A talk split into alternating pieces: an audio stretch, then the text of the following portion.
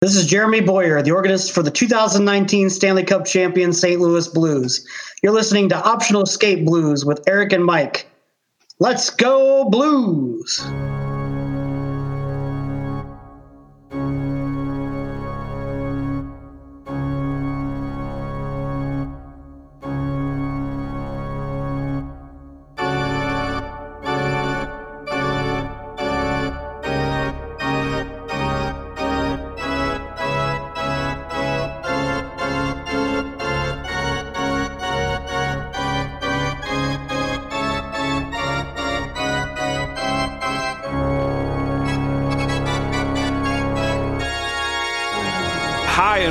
To another episode of Optional Skate Blues, our podcast where we talk hockey and focus on the St. Louis Blues. I'm Mike here with Eric. Hey, how's it going? And it's Monday, February 8th, and we're going to try to figure out what to do when some six feet tall experimental hockey sticks are delivered to your house, uh, unravel the ever changing Blues schedule, and we'll discuss how COVID continues to pester the NHL on a Claude Lemieux level. I, I have a real quick thing about the uh, the ever changing blues schedule. It's that yeah. it doesn't change. and and we've just reached this groundhog level of uh, of hockey. It's not like 2020 and 2021. Like this whole COVID thing has already been a very Groundhog Day type vibe. So now every time I turn on the damn television, like, oh, who are we playing this week? Oh yeah, that's right. The Coyotes oh, again. It's the Coyotes. it's the Coyotes. Hey, a team that we just cannot apparently figure out anything about, but we'll get into that later. But yeah, ever changing blues schedule doesn't change. just the Coyotes. Yep. So, uh, how was your week? Uh, big Super Bowl party? Uh, no Super Bowl party, and to be honest with you, man, I've watched probably eight minutes of total football since the the NFL stole the St. Louis Rams out from under us. Yep. So I um, uh, early this morning, whenever my uh, my youngest got up uh, about 5 a.m., she and I sat down and we watched all the Super Bowl commercials, and it was it was pretty good. She enjoyed them. I laughed a lot. We had a good uh, a good 5 a.m. Super Bowl uh, commercial watching festival. What about you, buddy? Big big oat milk fans now. Yeah. you know, uh, we're gonna. Uh, Bridget keeps talking about getting an Alexa. Like she's got to get one, and she's hoping that uh, that somebody named Michael B. Jordan shows up. I don't. I don't know. the husband, yeah, the husband in that Michael B. Jordan commercial had me rolling because he was genuinely like initially he was just like man this is weird. But as it as it continued he was really really concerned. He's like you don't need to do that. Don't do that. Put your shirt back on. He doesn't need to help you with this. Get out of here michael b. Jordan. It was uh it was rock solid for sure. But yeah, yeah you watched well, with a family right? I did, yeah, and we uh, we we like to gamble in the the family, so we uh, had some squares numbers and we hit in the first quarter. So we had uh, had an overall good experience for the the Super Bowl. But uh, I also got worked on my taxes this week a little. Yeah. And uh, every time I do my taxes I always think of the Chappelle show episode where they have the making the band skit. Not not only famous for the top 5 rappers of all time. Dylan. Dylan Dylan, Dylan, and Dylan because I spit hot fire. he, he, spits hot fire, but but yeah, when they're no, he's closing down the studio again. yeah, and then uh, he's upset that they're not paying attention. You're just yeah. oh, you're just gonna just gonna. Play with your hair, are you? You're gonna oh, use your anytime minutes. Is use your anytime, anytime minutes. Oh, you're, you're gonna do your taxes. Yeah. yeah. So uh, it always makes me chuckle, despite yeah. the the labor of doing your taxes. So right, yeah, I've been putting it off, and uh, and I've got a big chore in front of me this year because. Um, the the whole closing the uh, the small business on the side I've got a I've got a lot of extra steps that I got to take that I have literally no idea how to take right now so um, I uh, I'll figure that out and I'm sure it'll go really really well and I won't be audited so So I saw we- the commercials. You can just have the lady in the desk pull up to your house and I I always pay for the audit protection whenever I it could just be somebody walking up and being like, "Holy hell, man! Like you should not have." I can't help but think of the movie Stranger Than Fiction, um, underrated movie, right? Actually, my favorite movie. Um, but Yeah. whenever uh, Will Ferrell's friend in the movie says, "I, I caught this guy trying to write off his jet ski as a as a work vehicle," like, oh man, I gotta. Re- I, I'm. We just finished watching that the the uh, shootout loss to the Coyotes, man, and just on my mind right now, I gotta say it, and I gotta be done with it. I think it is such bullshit. the the fact that an embellishment call gets called, and I text you about it and my frustration, but the embellishment call gets called, and then the actual penalty gets called. I think that's the most ridiculous and stupid possible thing that has just kind of always happened in hockey that people accept. But if the embellishment is called, then then you just that guy goes to the box. If you want to get this diving stuff to not make it like soccer out of the game, then that guy goes to the box, and then the Blues are on a five on three. They pull the goalie five on four. Um, and then we win that game in regulation instead of all of this bullshit. I just I hate it. I think it's ridiculous, and I'm I'm I'm I'm a little heated about it, but I'm gonna let it go. somebody else is spitting some hot fire. Yeah. uh, it was I, I just I don't understand it. How can it be both of those things? It's either the penalty or it's embellishment. It can't be both. I've always hated that kind of just just grandfathered in nonsense. All right, I'm going to stop now cuz otherwise I'm going to spend the next 40 minutes talking about that. Well, I guess the thought is, you know, you can get slashed, but maybe you weren't murdered by the stick, so you don't have to make the, the face or the, the, the embellishment. But it it certainly seemed like it wasn't severe enough to to make it even up. So yeah, Yep. Yep. Anyway. Uh, yeah, man, that was uh, so. That was about what's going on in my in my day to day. I will give a shout out to another favorite Super Bowl commercial that I cannot stop laughing at, and uh, it was Fiverr throwing some shade at a certain former administration with uh, with their Four Seasons landscaping ad. I thought, I thought like that's that's that's good. That's some some next level trolling, um, and I enjoyed that thoroughly. very good. Now, did uh, did you get any uh, deliveries addressed to the Washington Capitals sent to your house?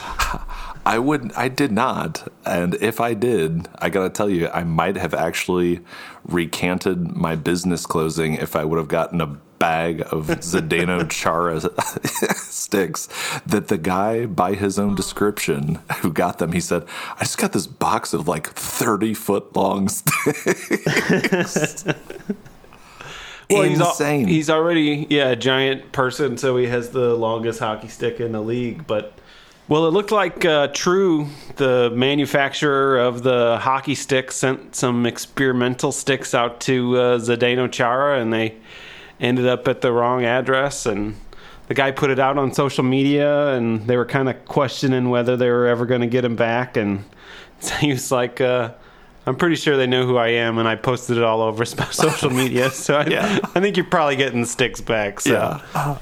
I liked his analogy. He said it would be like me posting a picture of me robbing a bank. Like it's the guy seemed legit. He seemed like he was having some fun with it. Mm-hmm. And and what the hell is he gonna is he supposed to do with it at that point? If only some of the people from that administration believe that too. So Hey. hey. Another jab. Pow, right in the kisser. Pow, right in the kisser. Yeah. Um, so yeah, man, that was like that would be legit pretty neat though. Um, and I I did read uh, that they were trying to figure out what they were going to do for this guy for doing the right thing. Um, and I hope it's something cool. I hope that uh, the Capitals do something, you know, um, getting a team signed jersey sent uh, sent his way. That's going to cost him basically nothing, like postage, um, and just to get the team to be able to do something like that, that'd be something cool. They'd have a lifelong fan and the in the story ends well. So here's hoping. yeah, get a probably the guy doesn't get fired because he gets some. Uh, I would never heard of the true unveiling of the hockey sticks otherwise. So maybe you get some extra pub out of it.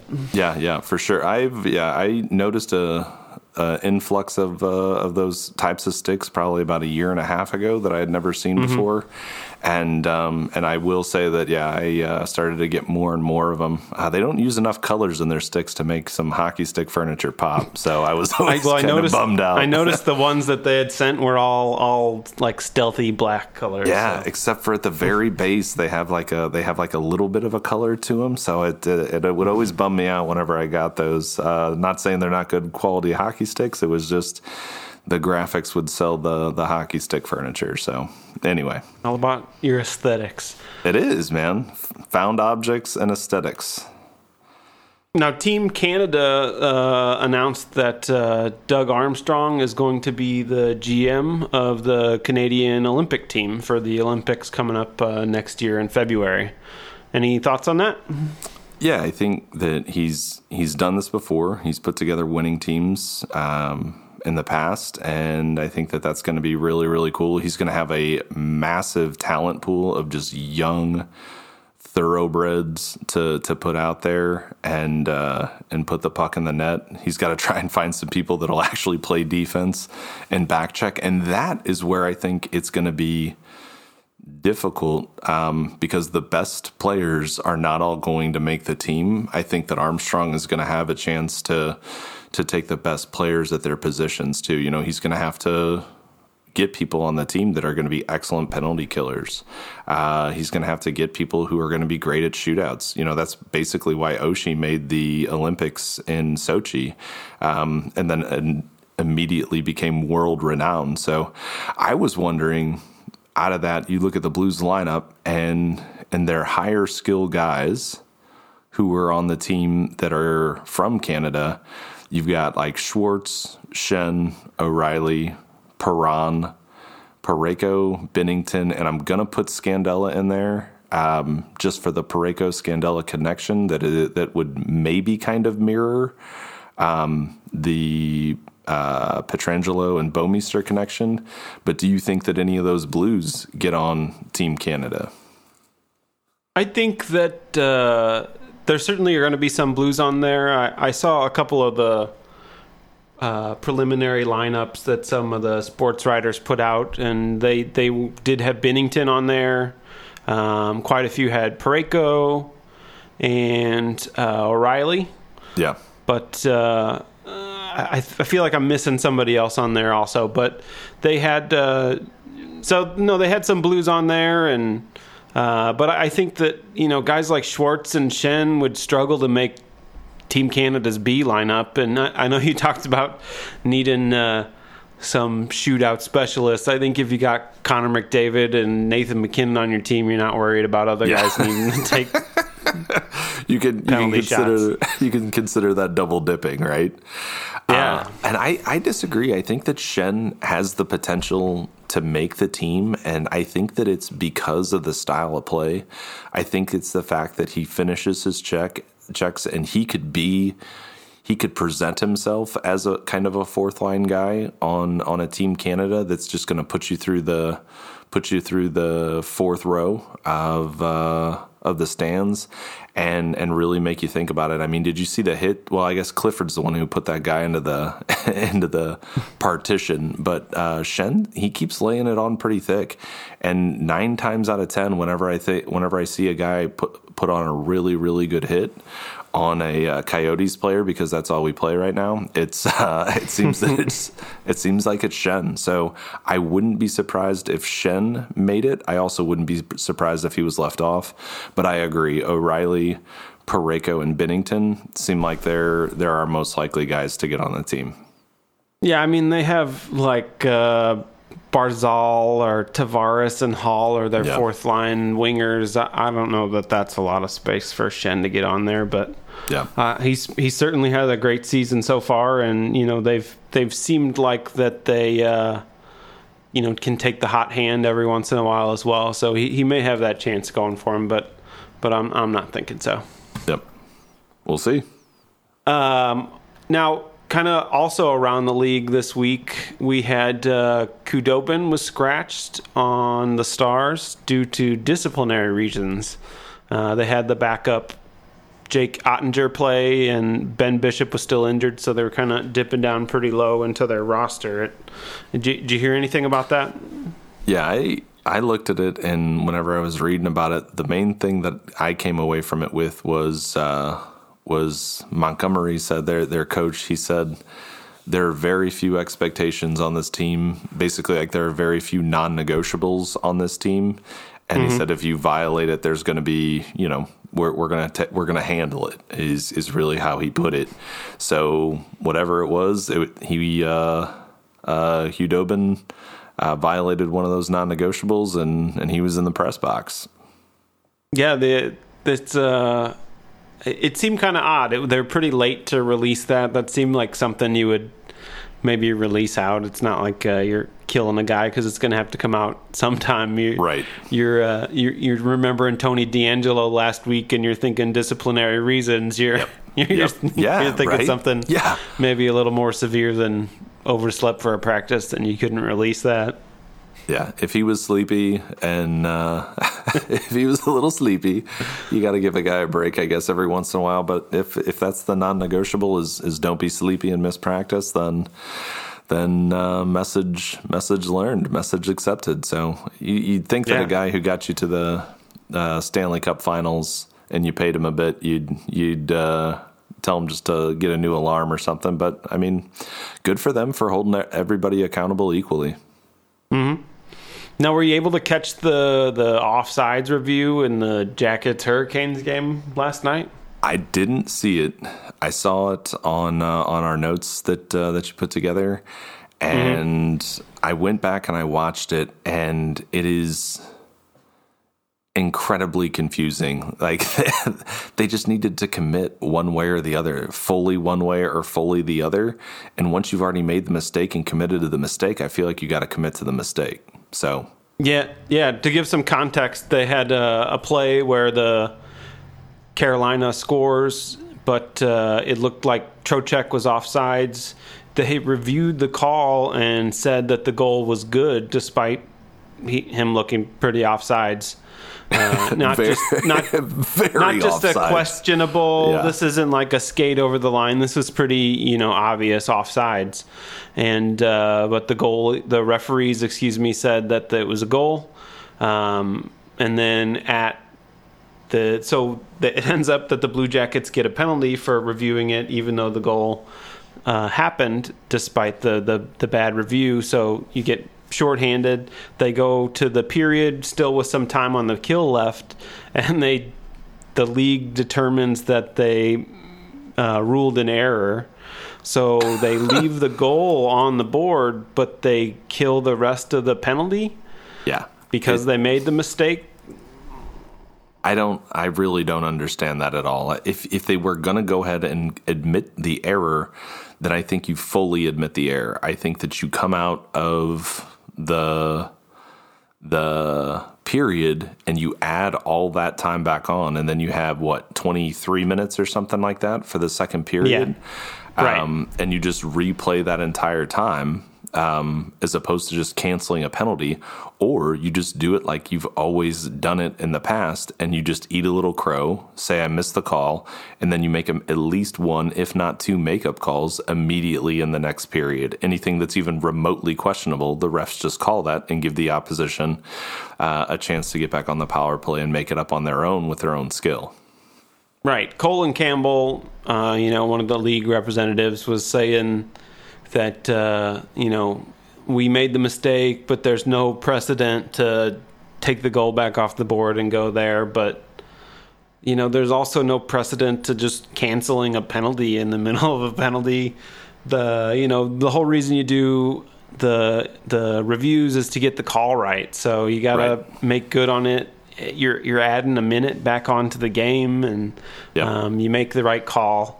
Uh, but the whole situation happened, I guess, because they have a off ice official in training. Noob. That, yeah, but somehow their audio got tied into the referees, and they said, "Oh, that's a good goal. That's a good goal," and that was all the referees heard, and they announced the, the erroneous call. So, uh, uh, just a really weird situation that it seems like the NHL could have handled a little better.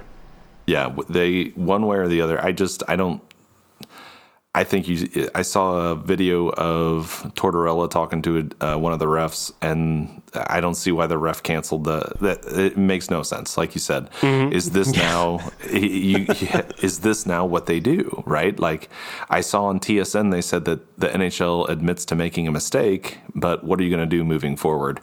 And I just want to mm-hmm. go back one quick second because it sounded like you said Colin Campbell instead of Colin Campbell, I just want to make sure that that either I heard you wrong or I wanted to make sure that you stopped calling him Colin Campbell. I I think that's his name. Col It's not Colin, it's Colin. Yeah, it's a Canadian. it's a Canadian. I I I'm pretty sure we're not talking about Sphincter Campbell here, but I'm gonna I'm gonna his kid his kid played in the league. He works for the league office. Colin Campbell. Is he number two? Is Colin uh, Campbell? I don't remember his number. you remember? I'm going to go ahead and say that if it's Colin Campbell, then it's definitely number two. and if not, if it's Colin, then he can have whatever number he wants. But if it's Colin, it's got to be number two. So, right. Well, Colin is very concerned about uh, the spread of COVID in the league right now. The you know the the NWHL had their uh, oh. league final canceled. The the bubble uh, just wasn't handled well enough, and they they had to uh, get out of there. Yeah, and it's it's a shame because again, that was we talked about it on our last show that they were hoping to showcase their product, and it was a mm-hmm. really really great opportunity, and it was just bonehead handled, and um, and I hope that they're able to to still do that at some point. Um, maybe a couple months from now, they can they can hit the reset button, or they can honor all the stats that were that were going into it, and and try uh, try to do it all over again because. I really, I, I really, really want that to work out. I think that it's very important. I think that representation across the game is uh, is important, and I'm not just saying that as the daughter as the as the dad of two daughters. Uh, I'm just saying that across the board. I think that uh, people don't see themselves doing things that they don't see other people like them doing. So it's it's very very important. Yeah, you know, if you can see it, you can be it. So yep. Uh, yep. Uh, but you know, more important than anything, the the product was entertaining. I don't know if you got a chance exactly. to watch yeah. it, but but it was exciting and uh, good hockey, and um, I would be interested in watching it in the future. And yep. um, you really hope they're able to give it another go.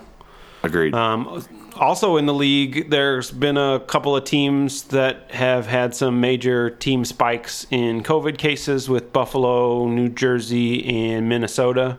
Uh, they also have Colorado out right now, but uh, those teams really have a bunch of cases that seem to still not be under control. Um, Buffalo had a couple players come with positive tests still today, and it kind of stems back um, to their series with New Jersey. Yeah, they're they're not figuring this out, and it, it, they're New Jersey. So Buffalo's upset because they played the second game, right? And uh, and more uh, players came back positive, and mm-hmm. this was this goes back a, uh, an episode or two that we when we were talking about the the taxi coaching squad for Vegas coming in and that's this is exactly what I was worried about with that. I think it's I think it's once you've had a couple positive tests, I think that you have to assume that everyone else is positive until you get tests back saying otherwise. I think that it's irresponsible to do otherwise. And we're seeing that play out. It worked out for the Blues um, because nobody came back um, positive from that. But mm. um, but we're seeing that exact worst case scenario play out for uh, for Buffalo. Yeah, they they had players test positive today, which is a full week after that game. Uh, they've had a couple players. So the the big thing is that um, it it seems like there is on ice transmission. That's kind of the the big thing that that correlates with the the situation going on in Minnesota as well. Yep, yep. Uh, you know, Minnesota they have 11 players on the COVID list with two more added today. They canceled the game coming up against the Blues, um, and they had the game against Colorado where both teams ended up having people test positive for COVID.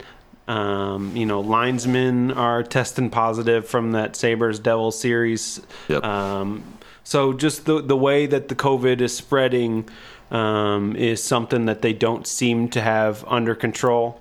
So it's not just you know irresponsible meetings in your Right. you know your hotel room or, or whatever it's it's happening probably on the ice as well so uh, the NHL is starting to make some maneuvers to kind of get a better handle on this uh, much like you know baseball had to do the NBA has had to do the NFL has had to do Yep, yep. um, so they're going to start uh, testing with the Mayo Clinic to determine transmission, um, and they'll see uh, how the COVID's being transferred if if it's from on ice. So you can see if a guy from the Blue Jackets got it from you know the the Carolina or you know whoever. Um, so it'll kind of get them a better feel for how it's happening. Uh, they also did four new preventative measures as well. They removed the glass behind the benches to allow for more airflow. Um, it also reduces the proximity of players and coaches. Yep. Um, you know, in Buffalo, they had uh, the coach got uh, his name's slipping my mind there, but uh, um, he, he Krueger, he is Yep. uh, you know over sixty, uh, was really concerned about you know coming back and then Sure. gets it because you're on the bench, so it'll kind of leave more proximity between the players and the coaches. Uh, they're limiting their time at the arena, so the earliest that they can get there is just a little less than two hours before puck drop. Yep. Um, they they have to have greater physical distancing in the locker rooms, um, and they are mandating that teams um, create larger locker rooms in separate areas if they're not able to to provide the right amount of space. Yep. And then um, they're creating industry standards for air filtration and air cleaning. So, um, you know, they really are feeling the hurt from this. They had seven Yeah. game cancellations announced today, um, and they're really trying to get a handle on it.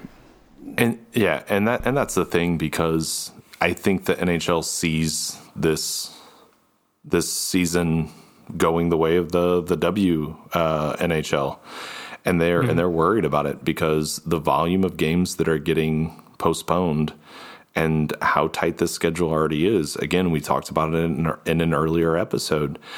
Is this what are they going to do? Are they going to extend the regular season? Are they going to go to winning percentage? Are they are they going to look at uh, uh, row for for guidance on who's going to make it into the postseason or not? And I gotta say that it pisses me off a little bit because these other teams are getting a, a a bit of a chance at a mid-season. Not all the players, but they're getting a chance at a mid-season training camp. And meanwhile, the Blues um, are just constantly playing Phoenix.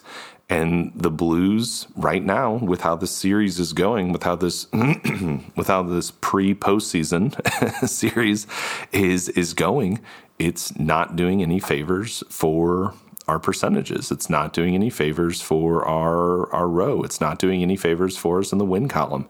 So we would have been better suited potentially to be sitting at Scottrade Center, players at their houses, practicing our, our special teams, and uh, and getting some time for for Bozak to recover. And you know, Tom, if we don't play these makeup games, Thomas doesn't break his thumb.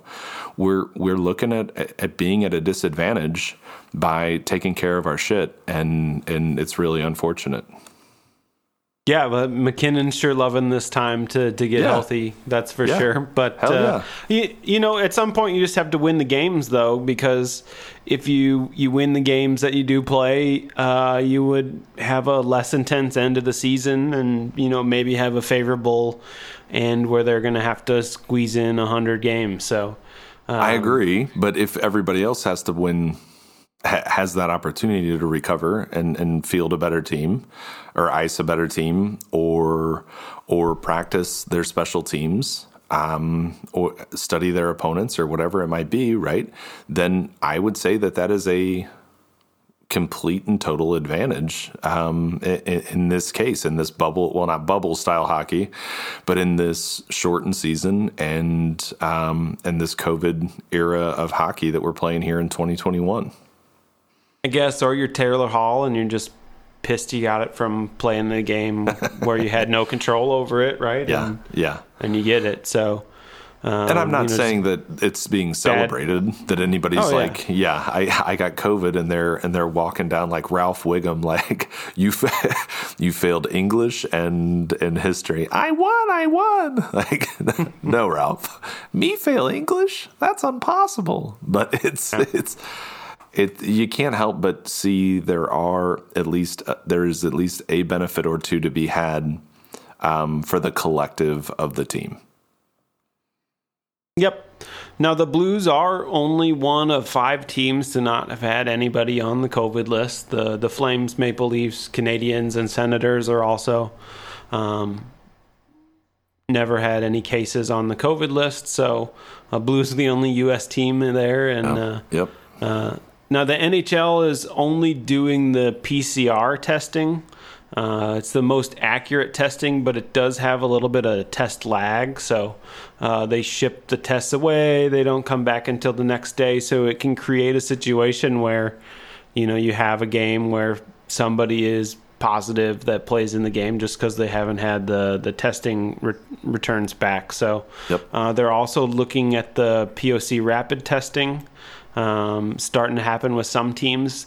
The the big problem there is just that there's a limited availability both on the tests and on the uh, machines to analyze the tests and it's not as accurate. So you know you can see a guy that tests inconclusive. I think you know if you look at basketball they had kevin durant out the other day just kind of for something like that. So yeah. uh, yeah I think that what it's going to end up being is either on the low or publicly the NHL is just going to have to buy a bunch of the if they truly are serious about salvaging the the season, then they're going to have to look at just buying a bunch of vaccinations and and roll that out at the same time that they're getting extremely to the nth degree serious uh, with their with how they're trying to to stave off everybody getting infected and, and these mass cancel, uh, uh, cancellations and that and um, and then that's how they're really going to have to end up going because even if a guy's not positive but he's quarantined, um, you know, he could get three days later, uh, they could play another team that's in this exact same situation. And and let's be honest, um, if if Colorado or New Jersey or Buffalo or Minnesota end up coming up in this situation again, and they've got to postpone another five more games in a 54 game season, you're looking at 10 of your games being postponed. Um, you know, 20% of your 20% of your season's not played. I mean, that's that's that's not a recipe for success, and they've got to try and figure something out quick and and um, like yesterday. So, well, I think the the most notable thing that they will not do is extend this season beyond their point.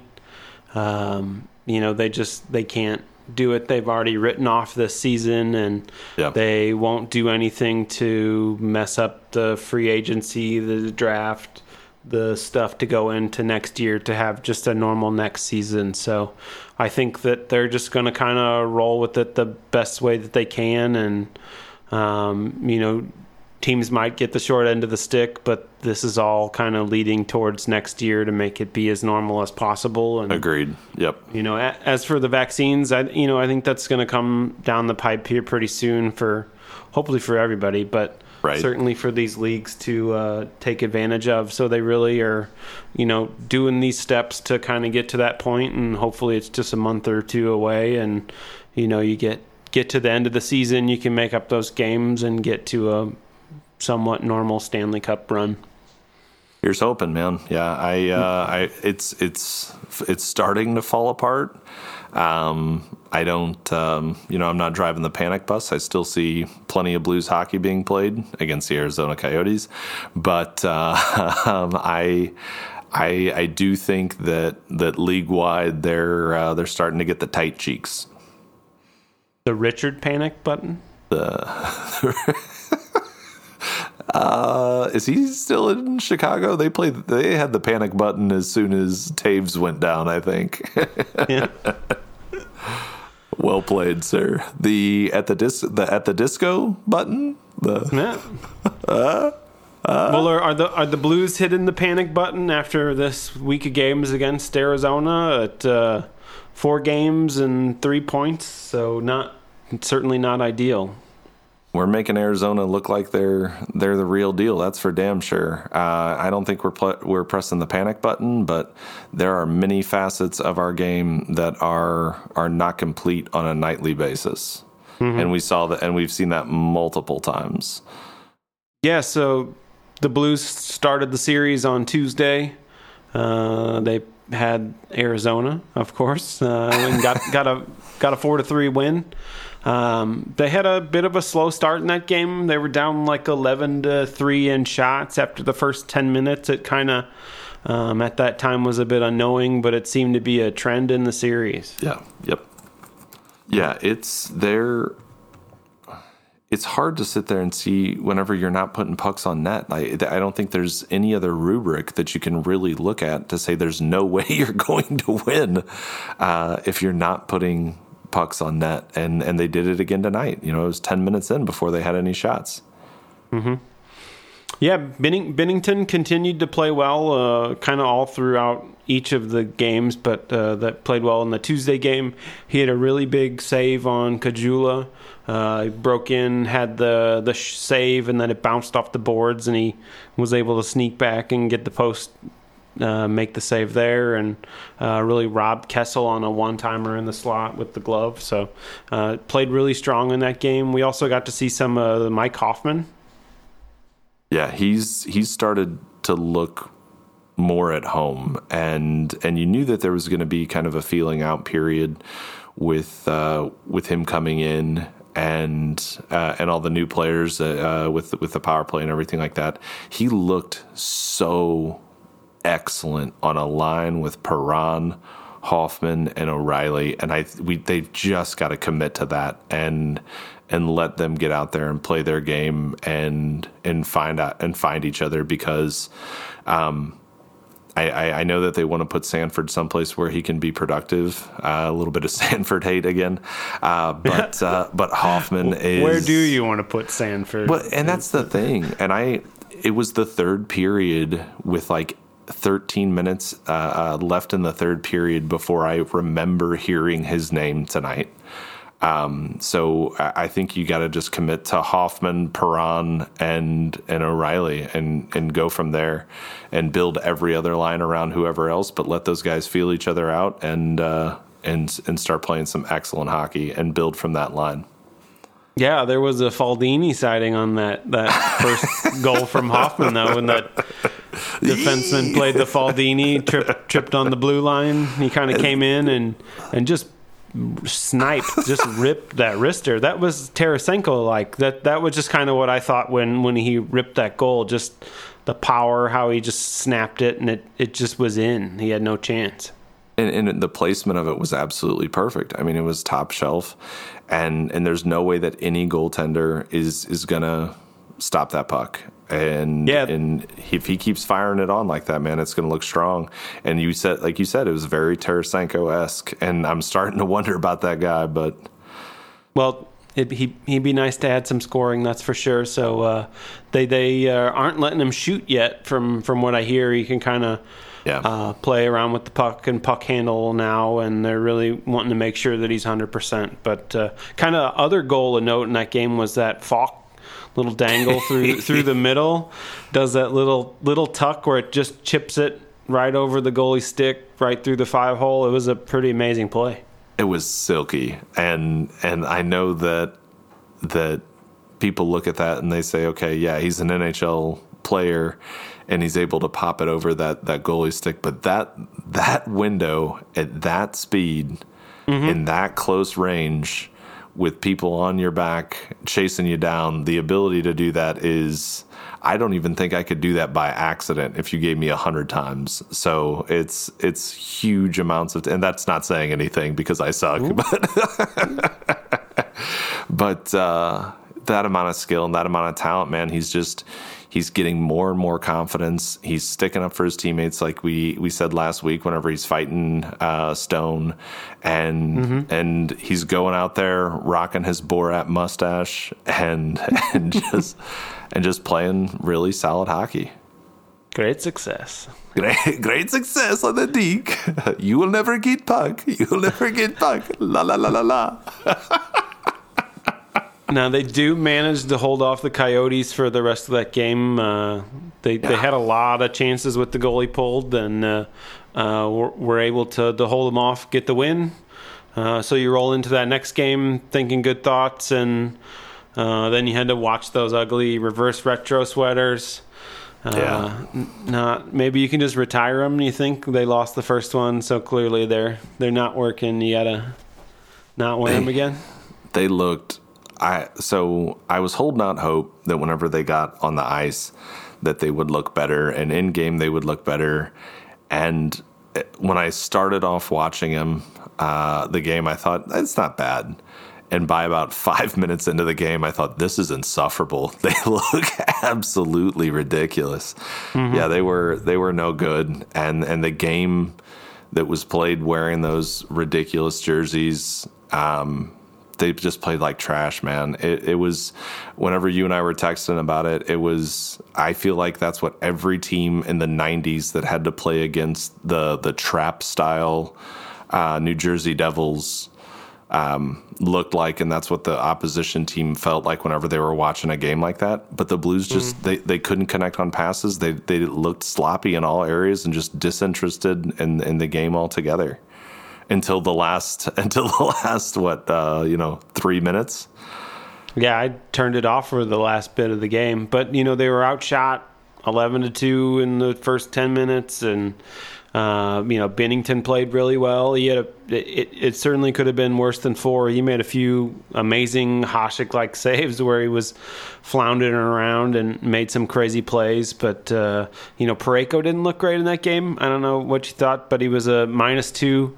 Um, he kind of stumbled around the ice on a few plays and um, only played 18 minutes. I know that uh, they had a couple guys out with the flu. You wonder maybe if it extended to him, but um, you know he's he's a guy playing 22 minutes a night and uh, is really uh, set to be like a lockdown defenseman, and he, he certainly hadn't been that the past game or two.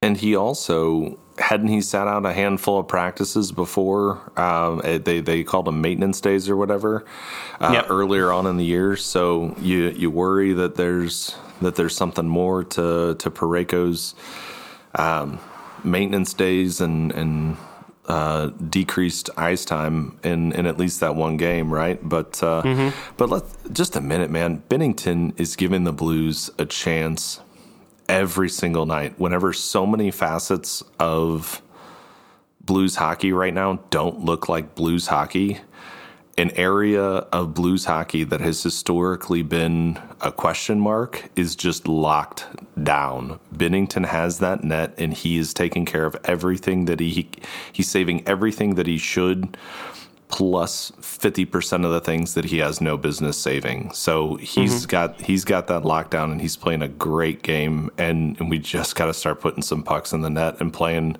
blues hockey in front of him.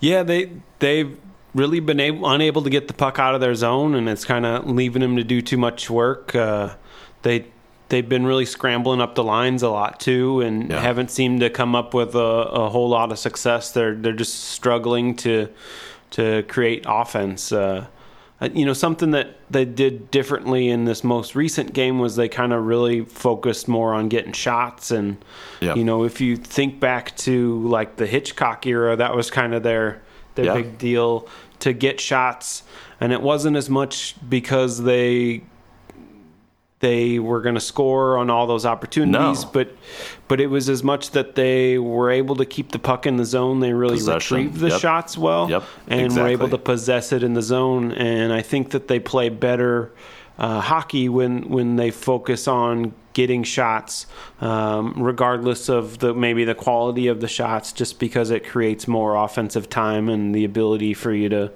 to get better shots in the future. and traffic in front of the net too. And I I haven't seen a lot of that with a lot of different lines. Um, people willing to go to the net and, and pay that price. It seems like a lot of the the shots are coming from either on the peripherals or we have we have guys trying to to feather a you know a backhand saucer right in the middle of traffic and uh, and and just kind of that hopeful pass and then whenever it gets broken up then it comes the other way it doesn't always lead to a scoring chance but it's definitely no longer time in the in the offensive zone Yep. So the Blues play again on February the 6th, and they lose 3 to 1 again to Arizona. Uh, they The Blues had a funky lineup going into that game with only 11 forwards and 7 defensemen, um, and it kind of bites him in the butt a bit when uh, Robert Thomas, although he gets the early goal, he he falls funny on his hand and has a broken thumb. Um, sounds like he's going to be out four to six weeks with that.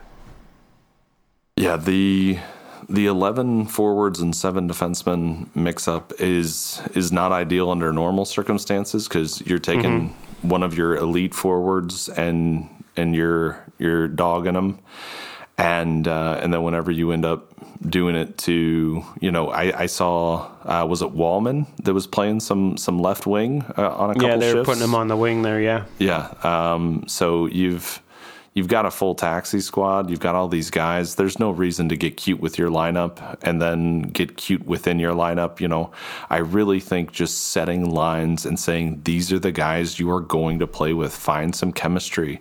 There's already been so much uh, shakeup, natural shakeup within our Blues lineup that to to add degrees of this every single night, it's it's just confusing. It's it's no good. I know that uh, again. Whenever we were playing rec league hockey, I played all those years that we played. I played with like three or four defensive partners. I started off playing with my brother, then I played with Dan Barden, and then I played with Lambert, and and that was it. Like those are with over a decade, and and I know that whenever I was playing with with Lambert. Um, I could I could get caught up because he's way better than me. Whenever I was playing with Mark with Mark, I knew that we both needed to be back a little bit more because neither one of us could skate. And whenever whenever I was playing with Dan with Daniel, I knew that uh, his hair was way better than mine was ever going to be in my entire life. Um, and and that he was going to say four words an entire session, uh, and usually it was going to be "Don't Barnhart, don't get caught up." don't get uh, caught up. yeah, yeah, right. Um, but yeah, like the the familiarity, and I know these guys are professionals and they've played with other other line mates all the time. But whenever so much stuff is is inconsistent, you have to find consistency, and line mates is an easy way to find consistency. Well, not only the consistency there, they just they well they really struggled in that game. They didn't get any chances, and I think they had twelve shots through two periods. So um, it it just it went Yeah. in with the weird situation. Um, you know, I, I really wonder if the flu kind of was going through the team there. Um, it would kind of Yeah. explain the the funky lineup. Um, having guys out, having Pareko, Parayko, uh, yeah, not yeah. not looking so well. So, um, you know, certainly no reporting here, just uh, overt speculation. Right, right, yeah. just just complete total speculation and conjecture overruled. I don't know. I felt like saying it, so we are not media members, that's for sure. So, okay, no press pass yet. Uh, so the Blues played tonight, um, and then fall in shootouts to Arizona, uh, four to three. Uh, what did you think of the game tonight? Man, I don't. I I think that embellishment penalties and um, and the actual penalty itself being called is trash. I think it's stupid, and I think it cost us the game. And and I think that O'Reilly played an excellent game. Uh, mm-hmm. Bortuzzo uh, was back. I think Bortuzzo being back in the lineup is absolutely huge because now we can actually, like I was talking about, with consistency with line uh, lineups and and D pairings, like you can get that now. I think, and um, and I think that's going to be very important. But uh, but again, held shotless, and um, uh, for the first ten minutes again, and it's it's it's perplexing. And whenever you don't at least engage in the game for the first ten minutes, you know the the other team is at least going to to feel like they're dominating the play if they're not actually dominating the play. Yeah. No, a, a thing that I think is a theme with the Blues over the past three or four years is just really struggling to seal off these games. They they're unable to get empty net goals and uh, seem like they give up uh, the goal you know, with the goalie pulled more yep. often than than they seem to get it. That's for sure. And you know, probably on a uh, you just get the home review or you remember all the times when it happens. But um, it it seemed like they they struggled with it in that first game of the series, and then yep. uh, you know it comes back to bite them with you know a second or less than a second left in the game when they they give up the goal to take it to overtime yeah, it's it's very frustrating. It is definitely a theme. And if you want to say that whenever we're talking about more themes, the Blues' first game of this series, however you know, however long into February it's going to last, uh, the Blues' first game in this series was strong, and everything else since has has been has been weak. So I'm just curious whenever we start playing teams that we've played uh, in series before, how those first games are going to go. Whenever we actually do get a chance to line up again against Colorado and Vegas um, and uh, in San Jose, what are those uh, in LA? What are those games really going to look like? Because as of right now, it just looks like. Um, we're gonna keep uh, we're just gonna keep playing that first game well and and and just trash otherwise.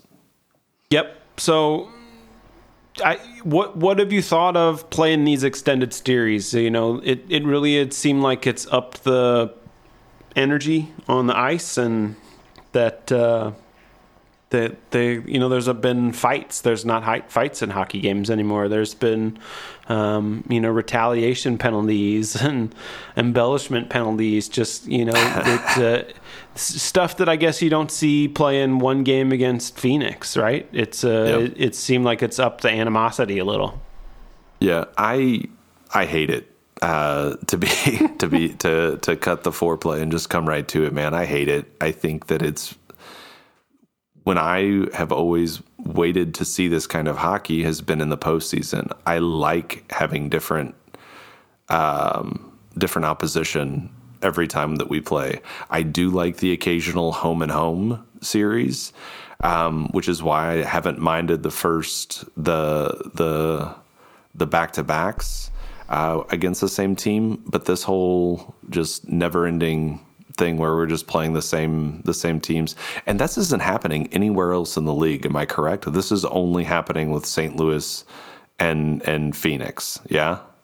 Uh, no, I think that uh, it it's happening Canada has been scheduled this way for a couple of series. You know, I know the Blues had four games in a row against the Wild scheduled, and that'll probably get changed. And yeah. um, th- there's quite a few teams that have had at least four games in a row against each other. And uh, I, I, am surprised to hear you say that because I think it's been um, exciting, and I think that you know if they would have won these games, it'd have been a little more well, yeah, um, enticing. I mean. but but you know this is this is just uh, the you watch the games in the north and they just have so much more intensity than you know the rest of the games that I've seen. So um, this this is kind of up the ante to that level. I think playing Arizona all these these games in a row, and you know it looks like we could potentially play them up to like seven games in a row. They're thinking about adding another game to the you know series against Arizona. So I mean you're going to have to play them all these games anyway. You, you get them out of the way. You'll probably have to play Colorado in a four game series, and Vegas now, in a four game series, and yeah. Minnesota in a four game series. Um, multiple times potentially. Yeah. So Yeah. uh, it, it, this is kind of the the way things are going to happen, and I think that it you know everybody in the league will have it like this, um, but it's it's uh, it's added a little uh, extra grit to it, and I think that that's something that the the league could use to get the mind off all the COVID issues, maybe to, um, and I think that players are enjoying this too in general. Um, I've read a couple of articles that they like not only the the travel um, aspects, but you, you know you kind of get a little more juice going into these games. So it, it'll really be interesting to see how the schedule gets juggled to make up for those missed games.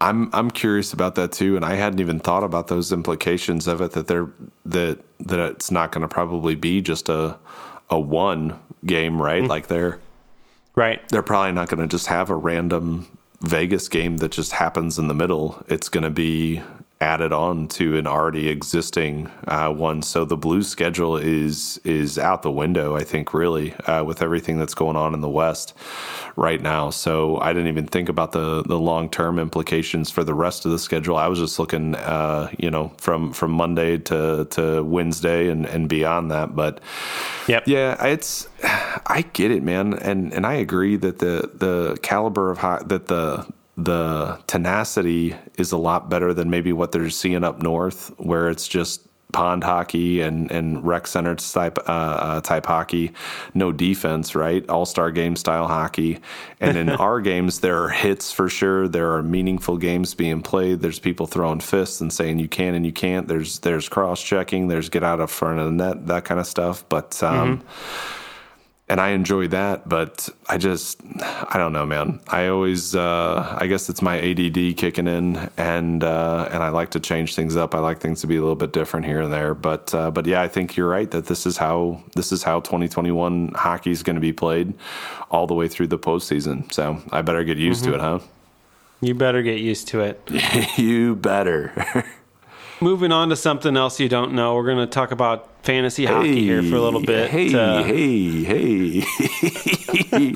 Just because I lost last week to Mike D, uh, I was up and, and I ended up going down three, eight, and three or something like that. But uh, but Yeah. no fear, no fear. I got some I got some some secret weapons uh, this week. Uh, actually, a secret weapon as a player to favor, and um, my go-to guy right now is uh, Roslovic uh, out of Columbus.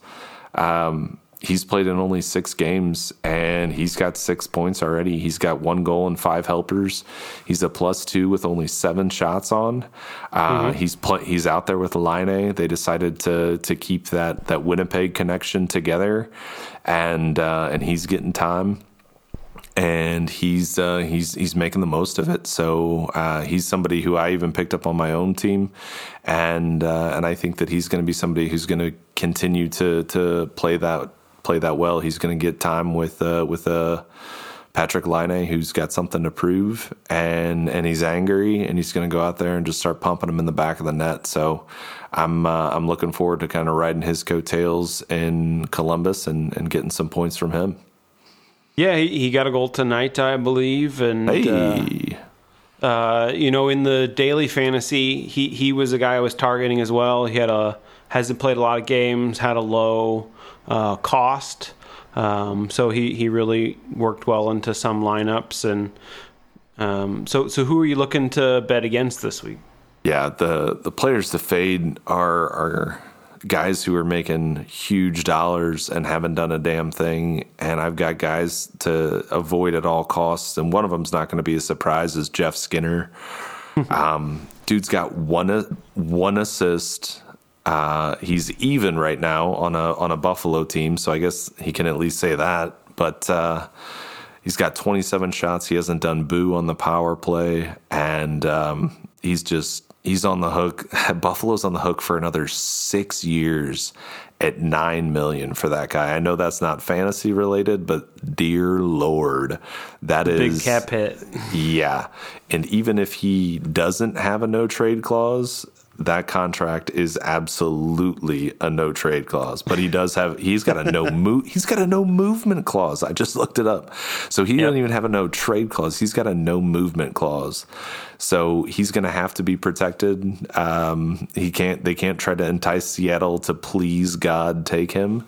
Um, it's they're in trouble. But the other two guys that I have are in that same category of veteran guys who were really good and they're definitely overpaid for their uh, point production. And it's PK Subban. He's got three assists. He's a minus five, uh, only one power play point and in 27 shots. Um, he's got one more year at nine million, uh, and then there's Carlson, uh, Erik Karlsson. He's got three assists, negative six, one power play shot, and only fi- or one power play point, and only 15 shots. Mm-hmm. That is going to go that's going to be the worst contract. People are going to study that contract. Gms are going to labor over that contract and say this is possibly the, the the very last contract that was ever given in the NHL for past production and and from here forward anybody who's on the getting close to 30 or on the wrong side of 30 they're not they're going to get brief contracts for for fractions of money. By the way, six years, eleven point five per. I think there's always going to be plenty of bad GMs in the NHL that make stupid contracts like that one. But um, yeah, teams I'm betting against in daily fantasy are um, I'm really targeting some teams to bet against. So I'm targeting Ottawa, uh, yeah. Vancouver, and Edmonton. Uh, just all three of those teams are really struggling defensively. Uh, they they are the top three teams in goals allowed um, by a wide margin. I want to say. Ottawa yeah. is like 62 goals allowed. Uh, Vancouver and Edmonton are in the 50s, and uh, oh, the rest of the league has like a 42. I want to say is the highest. So they're really letting in a lot of goals and uh, stack up some lineups against them. Um, so you know you got uh, looking at Toronto, they're a bunch of you know Marner and Matthews has goals in eight straight games, and so really stack them up against those teams and uh, take advantage uh, of. Uh, uh, those struggling defenses there, and then also look at the Vegas line. Um, see, you know what people think, how many goals are going to be scored in those games. So, uh, try to stack against teams that are you know in a game that's going to give up seven goals instead of a game that's going to give up three or four goals. Yeah, um, yeah. You know, you're just more likely to get an assist or shots, or you know, you're playing against teams with uh, um, some struggling defenses. So that that's kind of how I've been doing it, and uh, uh, had some good lineups lately. Yeah, anybody against, like you said, Ottawa, Matt Murray, would uh, would let in a, a beach ball um, from from the blue line right now. So that's uh, they, that's a good that's a good way to bet, man. Coming into this week, they had a, a save percentage of eight forty nine, which is out, outrageous for an NHL team. wow. And that and is Murray getting most of the starts, or do they have a backup that's doing anything? It's it's been a lot of Murray. Yeah, and they've got they're hitched to him for another four years. They with a trade, wasn't it a trade and sign mm-hmm. um, with Murray? I think he's on the Ottawa's on the hook for him for another another handful of years. At uh, for a lot, I want to say like it's like five, six. Yeah, oh, it's it's man. it's uh, stinky. No, you're right. It's six two five for the next three years beyond this year. So mm-hmm. he he got traded there and signed an extension for six two five per year, and he's putting up these hot garbage uh, numbers. Sorry, that's our next section. our, our, next thing. Well, his play has certainly been stinky, but uh, that's not all that's been stinky. It's now time for our hot garbage segment. Ew, what's that smell? It's this week's installment of Hot, Hot, Hot, Hot Garbage. So, Eric, uh, I think I'm going to take the, the first part of the segment here, kind of keep it hockey related, and and really say that the Blues special teams uh, have been hot garbage. Uh, they're really struggling on both the penalty kill and the power play, uh, but you know the penalty kill they gave up two two um, two power play goals today. Yep. Uh, co- really cost them the game. They keep taking stupid penalties to put them on the, the, the penalty kill, and uh, you know you think uh, the your your boy when he took the cross check in the back after he got smoked on that big hit. Yeah. Um, um, so you know he, he really a dumb play. You, you talked about the the embellishment call. Uh, Yep. So they really are just uh, kind of making lazy plays, or or even getting the retaliatory plays uh, where they're taking these penalty. You know, I think Perron has four over these past four games has four uh, penalties in the offensive zone, kind of Yeah. getting back to those bad habits, and Yep. um, they they're really struggling to to to keep them from scoring on the power play, and um, for a team that can't score. Um, it's it's not a good combination, and then uh, they're running a nine percent on their power play, which is just atrocious. They're 28th in the league. Um, you know, they, they talk about these big pickups that they had and Krug um, and Hoffman, and uh, they have four power play goals on the year through 14 games now, 13, 14 games. So uh, it's just not not working right. They're not getting shots from uh, high danger chances, and um, they they really need to get it together because it has been hot garbage. and and they're negating their own power plays probably at about a 25% rate. I, I don't have anything to any hard numbers to back that up, but it seems like whenever the Blues go on the power play, you're only you're just waiting for for somebody to take a a, a numbskull penalty. Yeah, Um, it's uh, happened yeah. multiple times, Yeah. right? Dunn or Perron or Mm-hmm. or you know somebody's stick gets away from him, maybe maybe Schwartz or Schenn or somebody like that. But Dunn or Perron seem to be the guys who are just you know uh, um, negating uh, power plays at a at record pace. So it's Not very to mention- frustrating. Taken many five on threes, and I think for each five on three, they've given up a goal on it. So um, it's it's, uh, not not been good play on the special teams. Hot garbage. Hot garbage.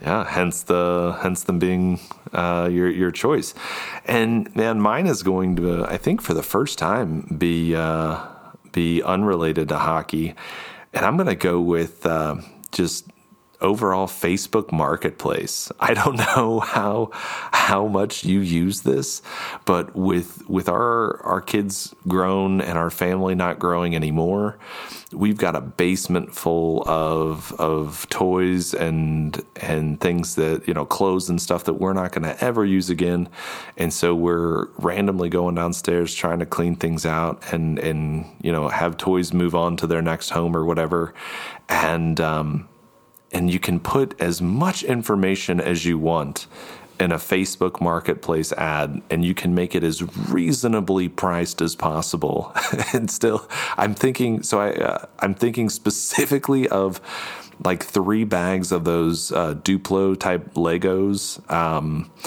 and and I said, you know, uh, five bucks for a bag. I got them on on Amazon for like twenty five bucks a bag or whatever, and um, and I said, you know, just uh, it's porch pickup. Uh, I'm out in St. Charles, and I say all these different specifics about it, and still inevitably I get the the 2 a.m. Facebook Marketplace message that says, "Is this still available?" And and I check it earlier in the morning. I'm like, yeah, it's you know I, I left it on there. It says in the ad if it's up, it's still available. And then they want to be like, I'll give you I'll give you three dollars for all three of them. Like what the. What the hell, man? Like, I mean, it's five bucks, and it's uh, like just just say yes or say no. It's it's it's very simple, and um, and it's the the the fact that everybody thinks that they're Frank and Mike from American Pickers on Facebook Marketplace is just uh, has it nominated today as my very front of mind hot garbage. So you're not a haggler, you're saying. I mean, I yeah, I'll I'll haggle, but I'm not going to haggle over five dollar Duplo bag blocks, man. I I think at some point the price has to be the price. How about ten dollars? How about three fifty? hey, that is not my hot garbage. that is my that is my cool choice, man. Speaking of cold, man, real quick, the hot garbage could have been how damn cold it is right now. I am sitting in my house and I am wearing a hoodie. Uh, I am wearing uh, some soft pants and some very serious socks, and I am not warm. it my phone kept chiming with uh, alerts that it was starting to flurry again. So, uh, yeah, it's been it's been quite cold. Maybe it's uh, snow day tomorrow. Maybe. Still work from home? Uh, no. Middle school is uh, is a uh, we're actually still having snow days. Elementary and middle school have snow days in the district that I work in, and then uh, high school will have all virtual. And I'm sure that this is the death rattle of of snow days, though. Too, I, I imagine that we'll have a a virtual schedule for uh, for snow days. So I'm I'm trying to trying to soak it all in this this very last year for the the middle school snow days. Yep. Well, uh, thank you to all of our listeners for joining us this week. Uh, uh, we want to say thanks to producer Greg, uh, Jeremy Boyer for the music, uh, Nicole for the hot garbage segment, and Phoebe Bridgers. I uh, I'm going to give a quick shout out to our hopeful uh, interview tomorrow, uh, Towelman. We're hoping to to do mm-hmm. a interview with him similar to to how we did an interview with Jeremy. And, uh, and we hope to get that up still yet this week. Uh, we got to finalize the time for tomorrow, but uh, pretty excited about that. So a quick shout out to him. Since it happens on the 9th, do we have to count out the the days? One, I've, I've been trying. I've been trying to figure out a way to incorporate that in. Like, I really want him to do a uh, like a count in to the uh, to the podcast. You know how Jeremy did a did an intro or whatever. I would love for Towelman to do like a uh, waving the towel and like, and mm-hmm. we're gonna start recording in three, two, one and then he could introduce us, man. I would absolutely love that. So, but we'll have to get loud, and my daughters will absolutely wake up. But I'll do the. Hey! I'll text Bridget just to wad up a towel and throw it at your face while I'm doing this. She would love yeah. that opportunity, especially if I wake up my daughters. So, and then the the other shout out that I want to give out there is we've got we got a listener in France, man. Um, oui. the we yeah we we have a listener in France, and I'm gonna butcher the name of the city, uh, but it's uh, Clichy Ildale uh, cliche day, and uh, and so I'm going to ask. I'm going to nickname our listener in France cliche until uh, and hope that cliche is listening to this right now and listens uh, or and reaches out to us on our socials that you were about to remind cliche on. Yeah. So if you like the podcast, please subscribe, rate, and review wherever you get your podcasts and uh, tell a friend. We're always looking to grow and meet new people to talk blues hockey with. So, uh, Khalifi, please check out our socials on Facebook, Optional Skate Blues, and at Blues Skate on Twitter. And as always, let's go Blues. Let's go Blues.